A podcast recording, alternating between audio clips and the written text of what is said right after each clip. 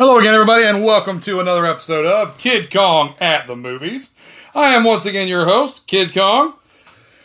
Well, over the last couple of weeks, we kind of went on an unexpected three part combat sports, sports entertainment kind of kind of review streak. I didn't intend on it going that direction. I just folks, I don't really plan out too terribly far which movies I'm to do. I have a movie here and there that I plan like I do plan on doing the the Hobbit trilogy as well as the Rankin Bass Hobbit film, amongst others. But I don't have like a, a strict guideline of what I'm going to be doing every single time. I kind of plan these out as I go. And I wanted to do the wrestler, and while I was researching for the wrestler, eh, looking into Darren Aronofsky led me to the fighter because I didn't realize he was attached to that as well. So I went ahead and went with that, and then going further through that, I found there were some parallels with another movie and I decided, you know what, I'm just going to go ahead and do that as well. So I've unintentionally done a trilogy of sorts. So today we're going to complete that with the 2011 film Warrior. Directed by Gavin O'Connor, who's actually, in addition to being the director, was also a producer and worked on the writing of this as well. Gavin O'Connor is known for the movies Pride and Glory, uh, the most more recent one, The Accountant, and one of my personal favorite movies, period, Miracle about the U.S. hockey team. If you're not a hockey fan, you will still find a reason to love this movie. A close friend of mine who does his own podcast show, you might have checked out his show. I honestly don't know, called uh, Kaiju Carnage, a King Kong and Godzilla podcast, is also, like myself, a lifelong hockey fan, and it's one of his favorite movies as well. So I will probably eventually cover that movie at some point. But yeah, Gavin O'Connor, the director of Warrior, also directed that. The other producer that was of note for this is Jordan Schur, who I I found a lot of information on this man, and most of it has little to nothing to do with his production credits. The only thing I found on there of real interest to me was that he's the former president of Geffen Records and the founder of Flip Records as well. Geffen Records, of course, is very well known in the musical industry. Gavin O'Connor, as I said, was one of the writers. Another one of the writers on this project was Cliff Dorfman, who's probably best known for writing the, the series Entourage. Entourage, as you know, was partially based on Mark Wahlberg's career through Hollywood. Hence how I got to there from The Fighter. I don't know if any of you have seen The War. Basically, it's a movie about two brothers. They're estranged who, through a stroke of, call it luck, call it fate, call it what you will, find themselves both entered in the same mixed martial arts tournament where the winner is going to be getting a million dollars and will be proclaimed the best middleweight fighter in the world. One of them seeks out their estranged father, who is a sober man who's been sober for over a thousand days at this point, to train him for said tournament. While the other brother is choosing to do this because his job as a teacher, he fights underground. He's found out about that. He's put on temporary leave. He needs to make money. He starts doing little shows all over the New England area, and eventually, when the bank is going to take away their home, he gets his coach to enter him in this tournament to take the place of somebody else. And of course, they're brothers, they're estranged, they eventually find one another in the tournament. It's a fantastic, fantastic movie. Uh, it was produced on a relatively modest budget of 25 million, and while it only made back 23 million worldwide, as far as critical success goes, I mean, this damn near top as top can be. I mean, Nick Nolte, who pl- who plays the father in this movie, he got an Oscar nomination for best supporting actor in this film, which that's that's astounding. You don't really see that a lot. This was part of a series of movies that you saw in the early in the late 2000s, early 2010s that had a lot of really really crappy mixed martial arts themed movies, and it kind of got lost in the shuffle during that, which is a shame because unlike those, this one is not it doesn't go for the cheesy route. It's a fantastic movie, and I greatly enjoy it. Brendan Conlon, the fir- the older of the two brothers, was played by Joel Edgerton. Now, Joel Edgerton has had a pretty. I'm not going to say he's had a long Hollywood career because he hasn't. He was a relative unknown to some circles when he took this role. Uh, previously to this, he had appeared in the Star Wars prequel trilogy as Owen Lars, who is Luke Skywalker's uncle that he ends up living with on Tatooine. He played Sir Gawain in King Arthur. Uh, he was in the Owl movie, Legends of the Guardians, The Owls of Ga'Hoole, which is a fantastic book series, and honestly would have been better suited to be made a television series of some sort out of rather than a movie. Who knows? Netflix always needs something to do. Uh, he was also in the remake of The Thing, Zero Dark Thirty, and he played the Pharaoh in Exodus, Gods and Kings, opposite Christian Bale, who played Moses. The younger brother, Tommy Riordan, that's Tommy Riordan Conlon, but we'll get to that, was played by Tom Hardy. Now, Tom Hardy's first theatrical role was in Black Hawk Down. Since that point, he has been in such films as RocknRolla, Bronson, Inception. He played Bane in The Dark Knight Rises. He was in Lawless, Mad Max Fury Road, The Revenant, and he's currently playing Eddie Brock in Venom. He's also had his one of his bigger breaks is in the HBO series Band of Brothers. Their father, Paddy Conlon, is played by Nick Nolte. I mentioned him a minute ago. He's, of course, from he was in North Dallas 40, 48 Hours, and another 48 Hours opposite Eddie Murphy. The remake of Cape Fear. He was in The Thin Red Line, Tropic Thunder, Noah. Uh, he played Bruce Banner's estranged father in the Ang Lee 2003 film Hulk. He was also in Angel Has Fallen.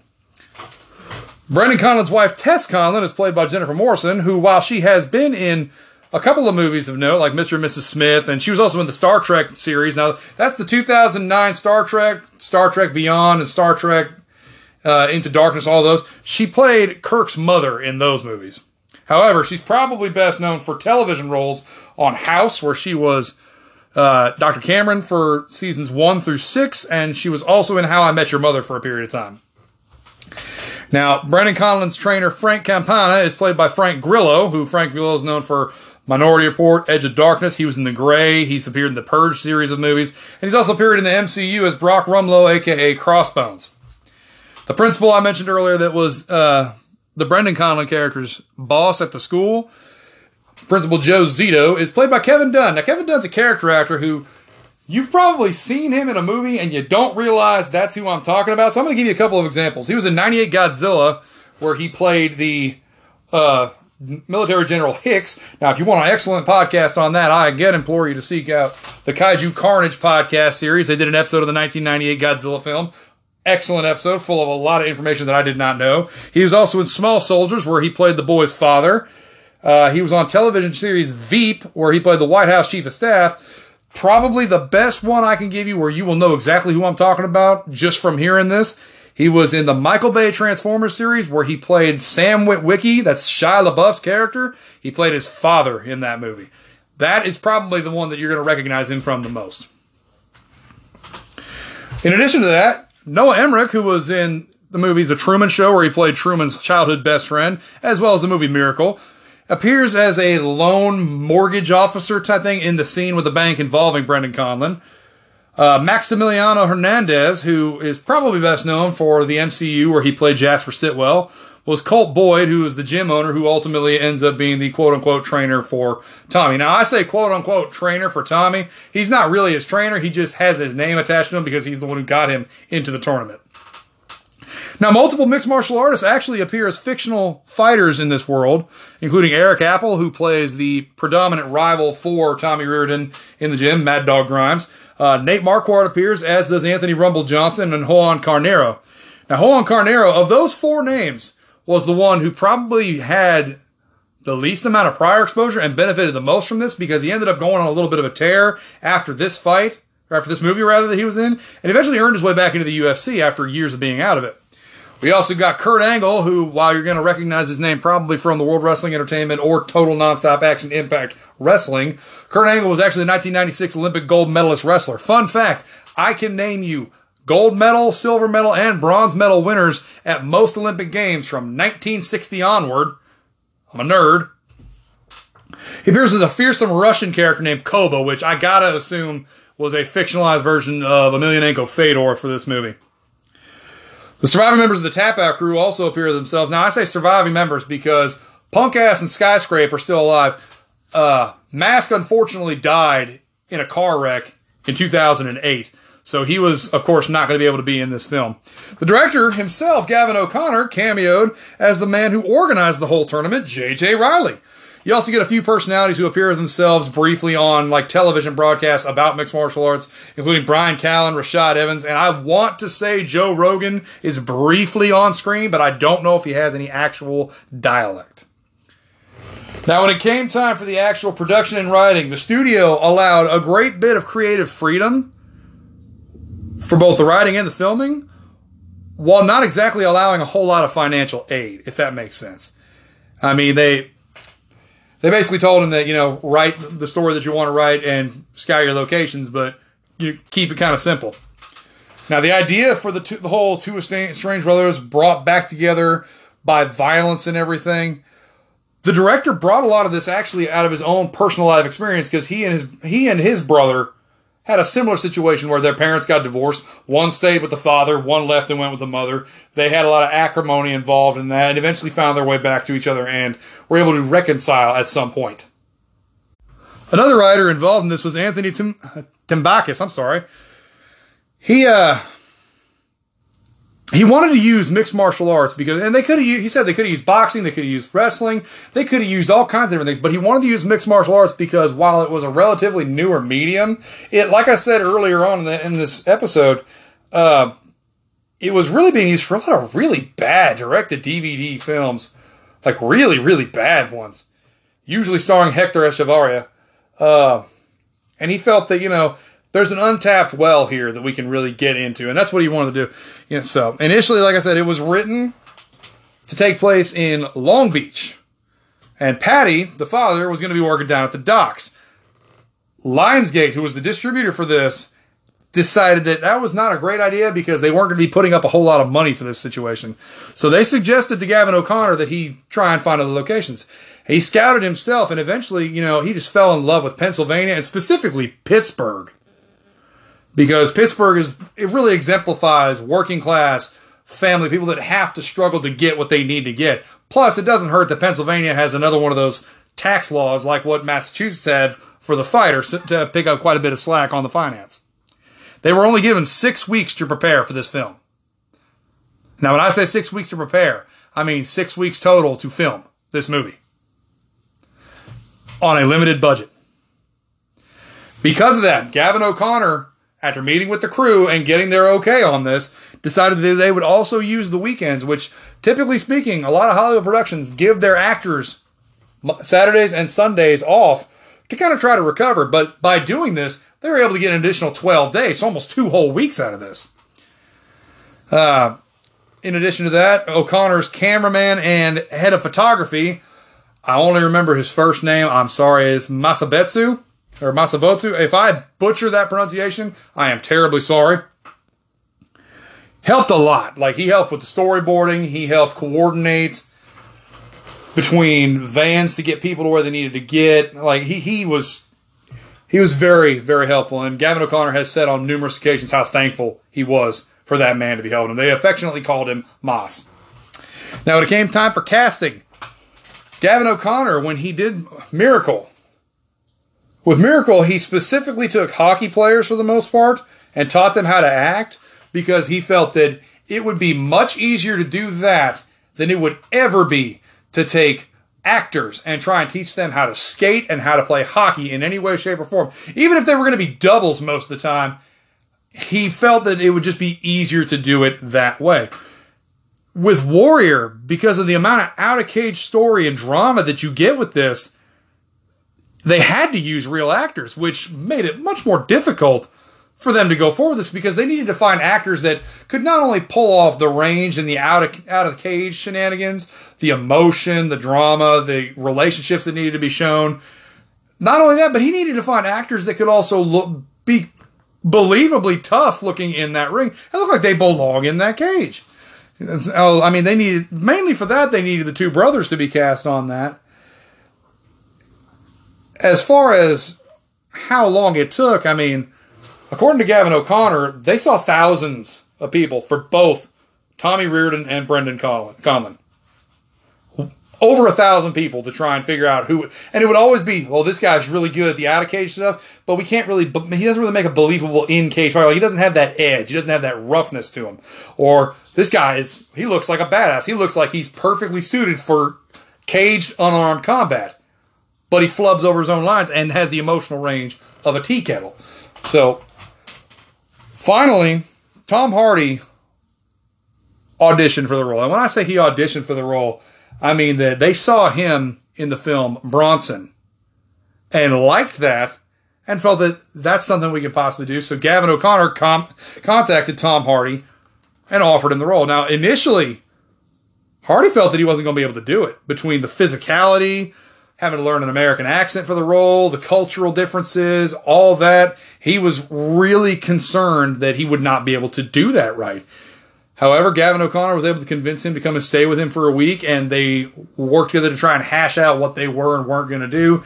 And he was able to study various tapes and various little documentaries about the Pittsburgh area, and also about the Pacific Northwest area, because when their parents divorce in the movie, he has a point in the scene where he says, It wasn't enough that we drove all the way to the ocean to get away from you, but once we got as far as we could west, we went north as well, implying that he moved all the way up to Washington State. Uh, Joel Edgerton was felt to be the perfect, perfect embodiment. Now, again, this was over a thousand people they interviewed for the Tom, Brendan Conlon character as well. Edgerton was found to be perfect for it because he embodied both. He has the family man aspect as well as looking like he could, you know, defend himself in the cage. He had a, he had a roughness, a toughness to him, like almost a, a that glint in someone's eye when you know, like, okay, uh, what's the phrase from that movie? I believe it's in Gran Torino where Clint Eastwood says, "You ever, every once in a while, you ever mess with someone that you get that feeling you should have never messed with them." That's the kind of thing that they felt that Joel Edgerton had. In addition to that, he had an actual martial arts background, having done Kyokushin karate for 10 years. Now, granted, he hadn't done it since he was 17, but in addition to that, he also was a surfer for a while, and his brother was a professional stuntman out of Australia. So he had that physical aspect to him that was believable and buyable on that. Nick Nolte, there was never another choice. The writers and directors literally grew up loving Nick Nolte, and the character of Paddy Conlon was written with Nolte in mind. No one else.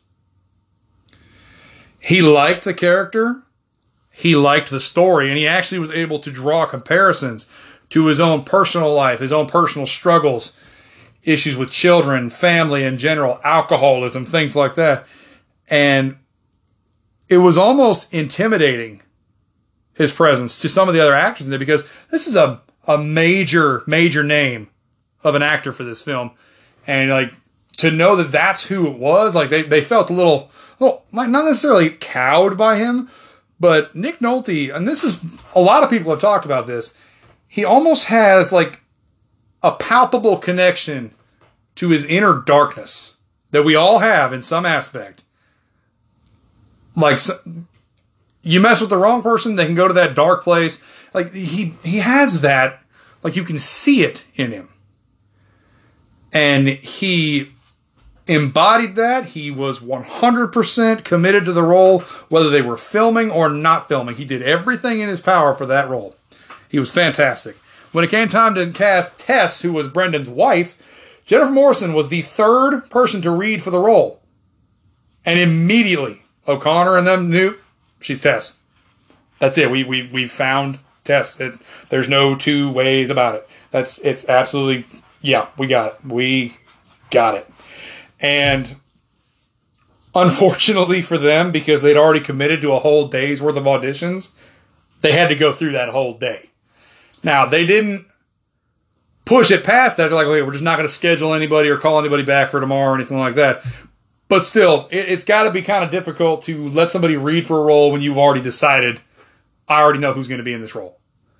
So, and of course, Frank Grillo was, again, the only choice for the role of Frank, who was Brendan's trainer in the film. He had known Gavin O'Connor for 12 years. He's a purple belt in Brazilian Jiu Jitsu, and he is a former Golden Gloves boxing champion. He was like the, the role of Frank was written with him in mind. Now, to aid with his performance on this, Frank Grillo went to New Mexico and practically lived at Jackson Winkeljohn Mixed Martial Arts to learn from Greg Jackson in order to act like him, to order to embody that trainer spirit. For those of you that don't know, for a very long time, Greg Jackson was considered one of the top, top head coaches in all of mixed martial arts. At one point, they had multiple guys who were not only world champions in the UFC, but in other promotions, they had top five guys, they had top two guys, all within the same divisions. Greg Jackson is, a lot of people call him like a Yoda or like an absolute guru when it comes to mixed martial arts. And event, not only did he move down there to be around him, but Frank actually ended up taking Joel Edgerton with him to Jackson's at one point in order to kind of build that repartee, that that connection, that understanding, that trust, and that believable relationship between a trainer and their fighter. You know, Greg Jackson gave them the idea for the classical music because Greg Jackson's gym in his office, he's got quotes from all kinds of Middle Eastern philosophers and all kinds of things just randomly stuck up in there. And he gave them the idea that, you know, you're following the music. The music is what keeps you calm. And that's something that Frank says. We listen to the music. We don't strike with no rhythm. We strike, there's a purpose what we do, a beautiful purpose to everything, kind of like what the music was. And I mean, they, he, he Frank Grillo can't speak highly enough of Greg Jackson because he learned so much from the man just watching him interact with the fighters, stepping into like a coaching role with Joe like Greg Jackson would be like, okay, so if Brand if Brendan is fighting in this spot and he needs this advice, how would you word it to him? And he'd be like, I'd tell him, okay, as soon as this round starts, I need you to fake with the left, kick him in the head. You need to immediately get this guy on the ground. And Frank would would take that and do that. So it was it was a it was a good decision, even if he had to do it on his own dime.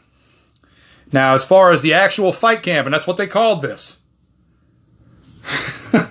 Edgerton and Hardy worked out eight hours a day for two months. They lived like fighters, they ate like fighters, they trained like fighters. Tom Hardy, especially, showed up and he was only about 165 pounds. And they're like, look, we, we need you to be bigger than this. Like you gotta you gotta work at it. So he had to work to gain nearly 30 pounds of muscle for the role. I mean, his his workout for that included two hours every day each of boxing, kickboxing, choreography, and weights. He was eating six to eight times a day, working out every single day. He was he said, I don't in an interview, he said, I don't understand why anybody would want to do this for a living. It's nothing but plain chicken, broccoli, you know, stuff that's just straight up feeding your muscles and not feeding your palate. There's not not even any candy, which as a as a Briton, he he loves the sweets. He he loves sweets. Uh as far as Joel Edgerton went, because of his prior experience with martial arts, as well as being a surfer and everything, it wasn't that difficult for him to get in shape. And ultimately, throughout fight camp, they realized, you know, he's he's a better he would be a better fighter than Tom Hardy would be, which reflects itself in the movie when you get their fight scenes that they do, the various cage fights. While Brendan's fights tend to last longer, going multiple rounds and involving technique and everything, Tommy's fights are much shorter, and that's because Tom Hardy was not as good as Joel Edgerton. That's not to say that he can't take care of himself, because I'm sure after doing that for three months, he could probably take care of himself pretty well. But it was just easier for Tom Hardy at this point. I mean, for uh, Joel Edgerton at this point. I'm sorry. I mean, they had, like I said, they brought in real fighters for this. Not just, not just did they bring in real fighters that acted as fight doubles for Edgerton and Hardy, because there were quite a few scenes involved where they weren't actually fighting each other, but they brought in real fighters and real high end athletes for this kind of stuff. Like, and in order to bring them in for this, they had to teach these fighters essentially to kind of take their foot off the pedal a little bit so that they weren't hurting the actors. Specifically na- uh, named on that was Anthony Rumble Johnson and Kurt Angle. And I can understand that because they said that when they walked in the in the room while Johnson was sitting there hitting the pads, like it sounded like shotguns going off when he would hit the pads. If you've ever seen Rumble fight, you understand that statement. And Kurt Angle is just a naturally intense person. They were concerned that, you know, you get these guys in a cage with a real referee with a crowd type scenario and the bell rings. What happens if instinct kicks in? So, I mean, they had to basically train the fighters to come across as stuntmen. Coincidentally, Nate Marquardt's career went down the toilet after he was in this movie. I'm not making any kind of comparison here, but if you teach a real fighter to pull his shots to that extent, I hope it didn't actually happen to him in his real fights. That's all I got to say. But I mean, it was even with all that being said, all the training they went through and everything, it was still brutal. I mean, Joel Edgerton tore his meniscus at one point. Tom Hardy cracked a rib and broke his foot. And there were several points in time during the filming process where they were concerned that the film was not going to actually end up getting made because they, their main actors were, were hurt. They couldn't use them. So they would try and film everything else but those scenes and had to hope that the guy would be better enough in time to do it. I mean, Gavin O'Connor was, you know, he's very accommodating to the fighters and the real ref, which was a real ref, Josh Rosenthal, that he brought in asking him all kinds of questions. If something looked good, if something looked bad. But he literally worked every single day of production, not just as a director. I mean, the guy was still scouting locations while they were filming. He didn't watch any of the footage until the film was almost done. And by the time that was all done, he had shot nearly a million feet worth of film. And it wasn't like, okay, well, this is bad, we can cut this out, or this is bad, we can cut this out. Every single bit of that, he said, was usable. He's like, we had enough material there that we really could have made this a multi part movie if we wanted to, but we had to try and cut it down a little bit. I mean, I, I, could, I could keep going on and on. There's a lot that went into the production of this movie. The only thing I can say is that if you want more information on that than what I'm giving you right now, if you have access to Warrior on DVD, they do include a documentary uh, thing on it. It's about 25 minutes long, and it includes some of this information. Um, I mean, you look at the movie. The movie itself is a story of redemption. It's a story of rebuilding relationships. I mean, these two brothers have grown up in a household and grown up in a life where violence was a way of life. I mean, if you are from Pennsylvania, you understand how important academic wrestling is in Pennsylvania. To put this into perspective, there are frequently, I can name you multiple instances of wrestlers who did not place in state in Pennsylvania and then went on to win an NCAA Division One championship. While the ones who did place still won NCAA Division One championships. It's an entirely different beast there. And as such, these two brothers growing up in that atmosphere, Tommy becomes a soldier, and I'm not going to go too far in the detail on that because I really don't want to give away aspects of this story. But they kind of have to get to where Brendan has to has to hurt his brother to try and bring him back. Like they have to hurt each other in order to forgive each other.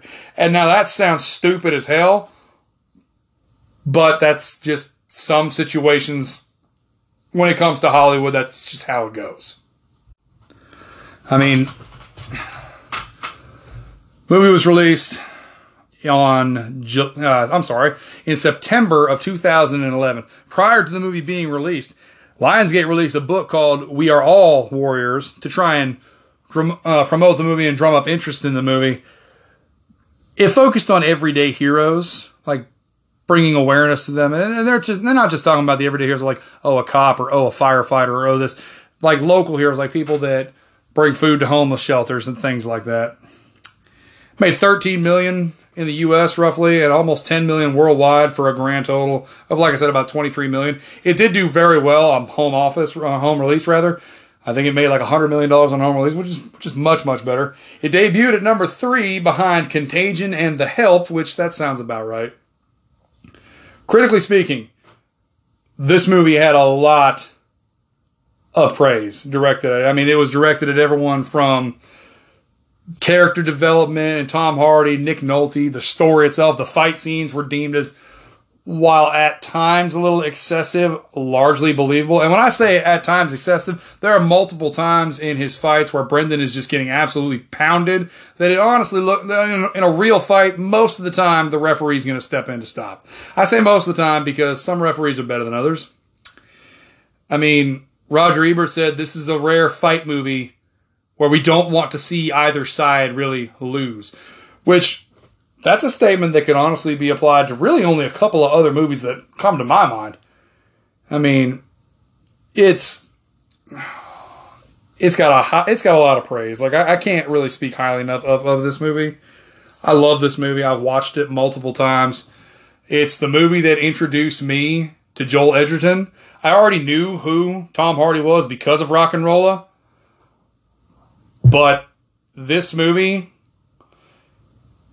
like to me, it put those it put those two actors really much more firmly in a. They're not just like smarmy character actors or anything like that. These are people that can actually act, and in addition to that, pull off a certain physicality. It actually helped Tom Hardy because the weight he gained from this movie and the, the physical shape he got himself in paid off with him be, with him being Bane in The Dark Knight Rises. Uh, I, I could I could go on and on and on about this. It's just it is what it is. If you haven't seen the movie, I implore you to see it. It does have a couple of remakes, and I one of them is not the HBO series Warrior, although it has the same name. It has nothing to do with it. The remakes that they produced, there was an Indian remake called Brothers, and there was also a Russian remake which came out 2015 that the title of this, when translated from Russian to English, is Warrior, and it has an almost identical plot. But here nor there, that was Warrior. If I, if you feel like I've left a little bit out of this, it's it's been a, one of those weeks where my brain has just been pulled in several different directions, and I don't ever want to get off schedule with this. So I will probably address other little factoids here and there for Warrior on my Facebook page, which is Kidd Kong at the movies. Now that's Kidd Kong with two D's if you haven't figured that out. Um, next week. So I said last week that next week we would. I, uh, when I said last week, I'm sorry that I said after Warrior we'd be doing one of two things. The actor showcase is going to have to be pushed back by a couple of weeks. The guest that I was going to have on to talk about it is not going to be available next weekend. So we're probably going to have to put this off not next week, but the week after the next week. So, with that being said, the episode that is going to drop on not this Sunday, but the following Sunday will be on the 1990, I want to say 96 film. It's time to jam. That's right, it's going to be on Space Jam. And not only am I going to be talking about Space Jam on that, I may actually decide to talk about Space Jam 2 for a minute because that looks like a god almighty train wreck. Until next week, I am Kidd Kong and I will see you at the movies. Y'all have a good one.